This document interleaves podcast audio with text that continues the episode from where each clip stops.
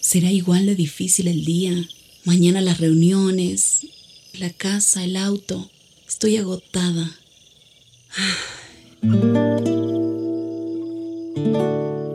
No importa cuántas cosas me hayan angustiado hoy. Me acercaré a Él porque Él tiene descanso para mi alma y mi mente. Cuando mi corazón está tranquilo, puedo escuchar su voz en quietud y confianza. Mi fortaleza está en descansar en Dios. Ven a descansar.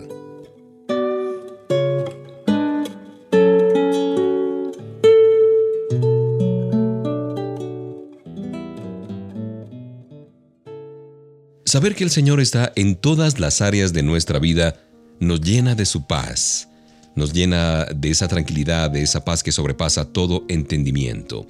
Y aquí, cuando estamos descansando contigo en HCJB Ven a Descansar, podríamos hacernos un par de preguntas. Por ejemplo, ¿qué estoy haciendo yo para mejorar la comunicación y el entendimiento con mi pareja, con mi esposa, con mi esposo? ¿Cuándo fue la última vez que le dije, te amo? ¿Cómo expresamos el amor, el afecto entre nosotros? ¿Y dónde está Dios en nuestra relación de pareja? Hay una porción en la Biblia, en 1 Corintios 13, versículos 4 y 8, que dice, Tener amor es saber soportar, es ser bondadoso, es no tener envidia, ni ser presumido, ni orgulloso, ni grosero, ni egoísta, no enojarse ni guardar rencor, es no alegrarse de las injusticias, sino de la verdad. Tener amor es sufrirlo todo, creerlo todo, esperarlo todo, soportarlo todo.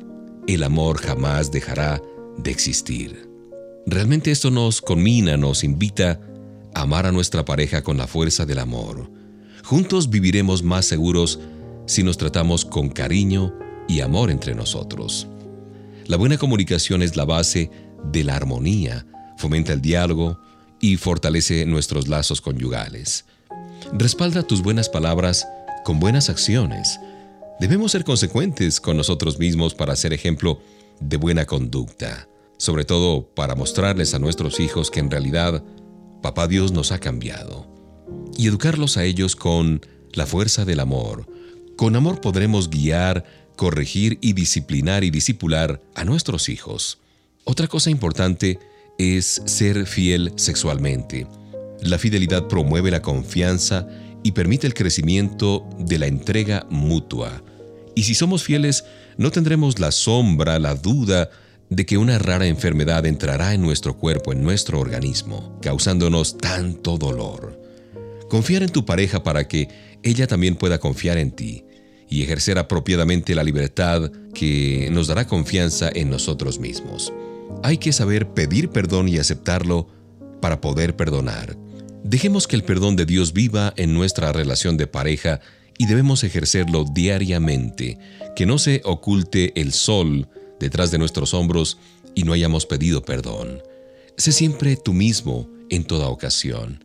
Cumple con tu palabra y con tus promesas como esposo, como esposa. Lo más importante, tener a Jesucristo como miembro permanente en nuestro hogar. El amor de Dios es el fundamento para la realización armoniosa de nosotros como personas, como parejas y como familias.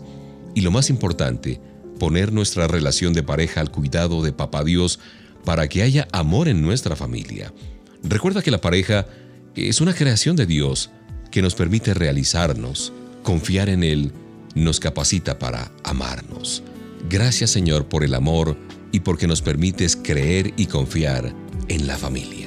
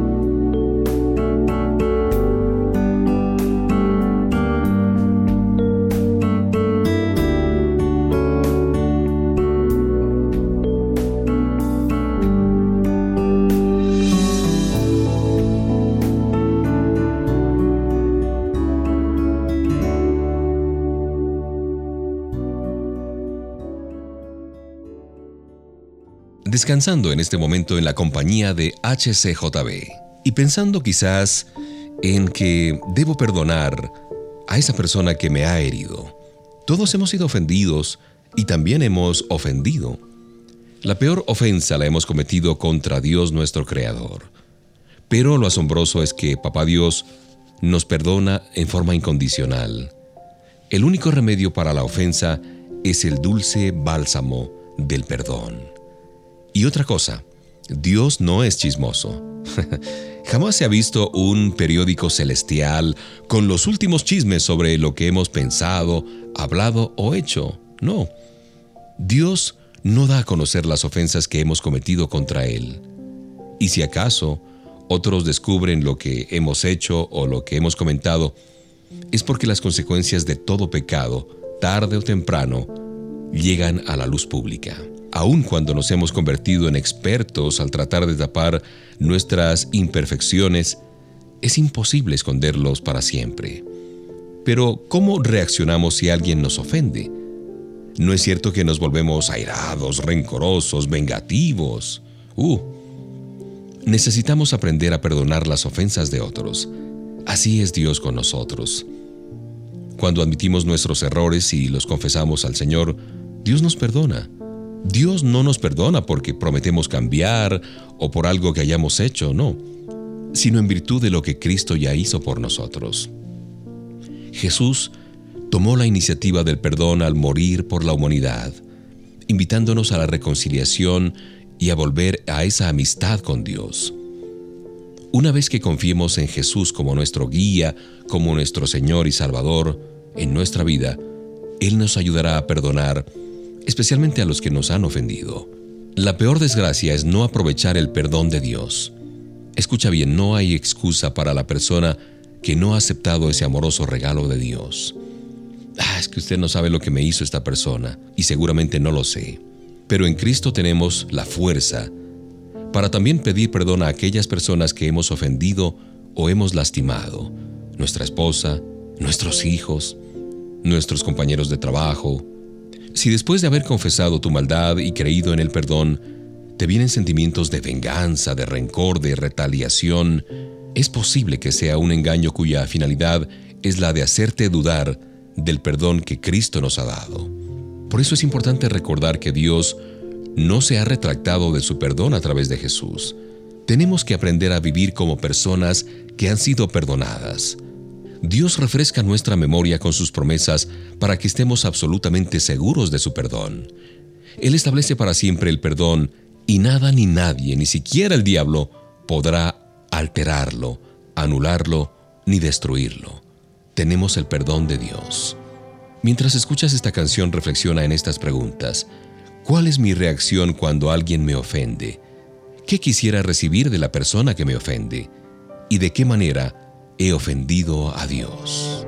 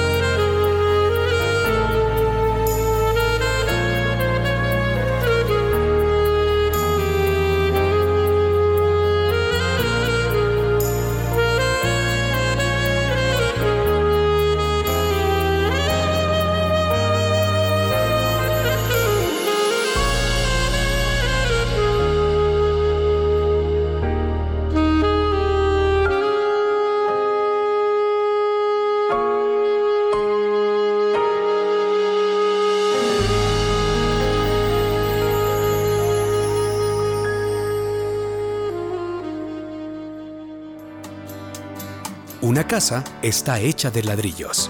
Un hogar de amor y perdón. HCJB. Esperanza en Dios.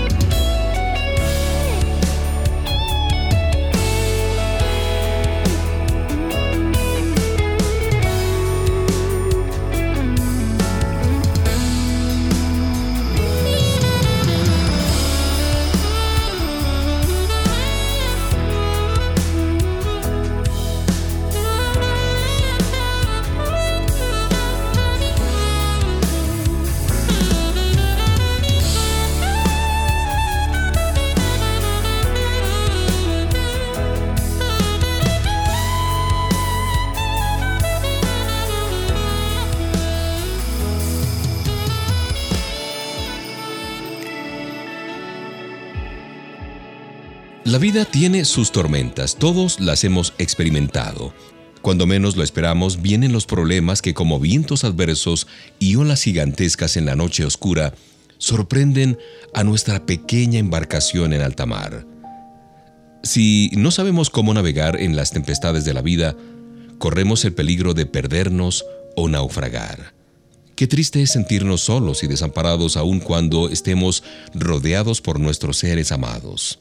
Necesitamos tener la sinceridad de un niño para admitir nuestra necesidad de formar parte de una familia, donde podamos ejercer la comprensión y el amor mutuos. Cuando surgen las dificultades, apretamos los dientes y seguimos adelante, o nos resignamos imaginando que Dios nos ha abandonado. Nos preguntamos, ¿qué he hecho yo para merecer esto? Y como pensamos que Dios está lejos, desinteresado o castigándonos por algún mal que hemos cometido, pues optamos por buscar las soluciones mediante nuestros propios esfuerzos, en nuestras propias fuerzas. Lo que menos nos imaginamos es que en medio del problema, Dios está presente ofreciéndonos su brazo fuerte. Las tormentas en la vida generalmente las interpretamos como mala suerte, como un castigo injusto de Dios, el cruel destino o los infortunios de nuestra vida. Sin embargo, en las noches oscuras, cuando nos sentimos atormentados por las preocupaciones, la ansiedad, las dudas o una conciencia intranquila, podemos estar seguros de que Dios está con nosotros a fin de que podamos adquirir sabiduría de Él. Podemos tener certeza de que aunque confiamos en Dios, los problemas no se acabarán como por arte de magia, sino que seguirán mientras vivamos en este mundo. Sin embargo, podemos aprovechar estos problemas porque son oportunidades que recibimos para madurar como personas y como hijos de Dios. Alguien dijo con toda certeza, no hay crecimiento sin dolor. Querido Padre, las dificultades me han dejado deprimido y preocupado, especialmente de noche cuando quiero dormir. Aunque debiera sentirme agradecido por tener la oportunidad de descansar, no puedo conciliar el sueño. Te ruego que me calme, Señor, para recibir cada día como una persona renovada y llena de confianza y entusiasmo, en el nombre de Jesús. Amén.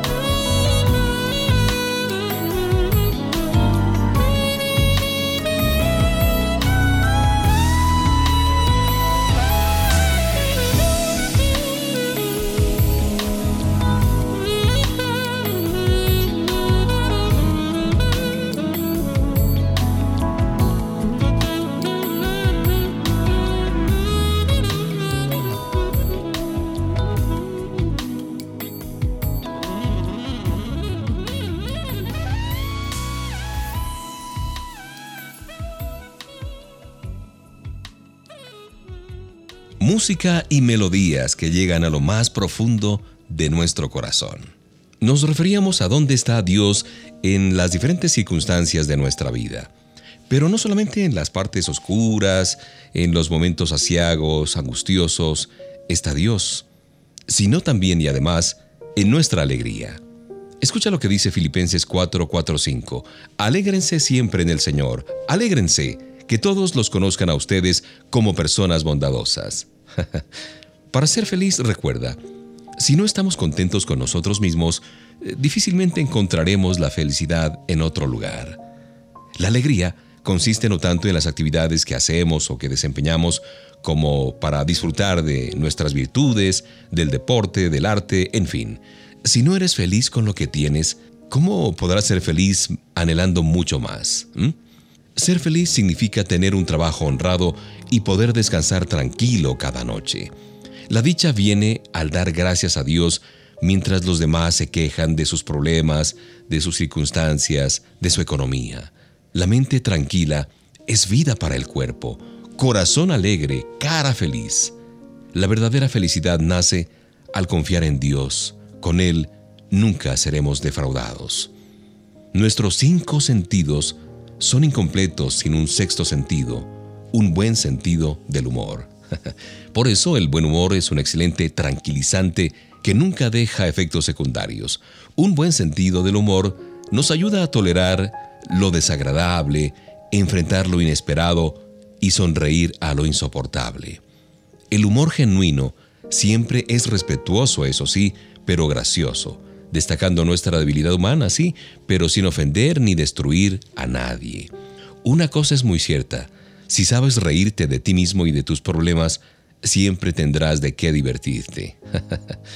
se requiere el esfuerzo de 72 músculos para fruncir la cara, pero solo se requieren 14 músculos para producir una sonrisa. ¿Qué tal? Así es que, deleítate con el don del buen humor, una muestra más del deseo amoroso de Papá Dios por nuestra felicidad.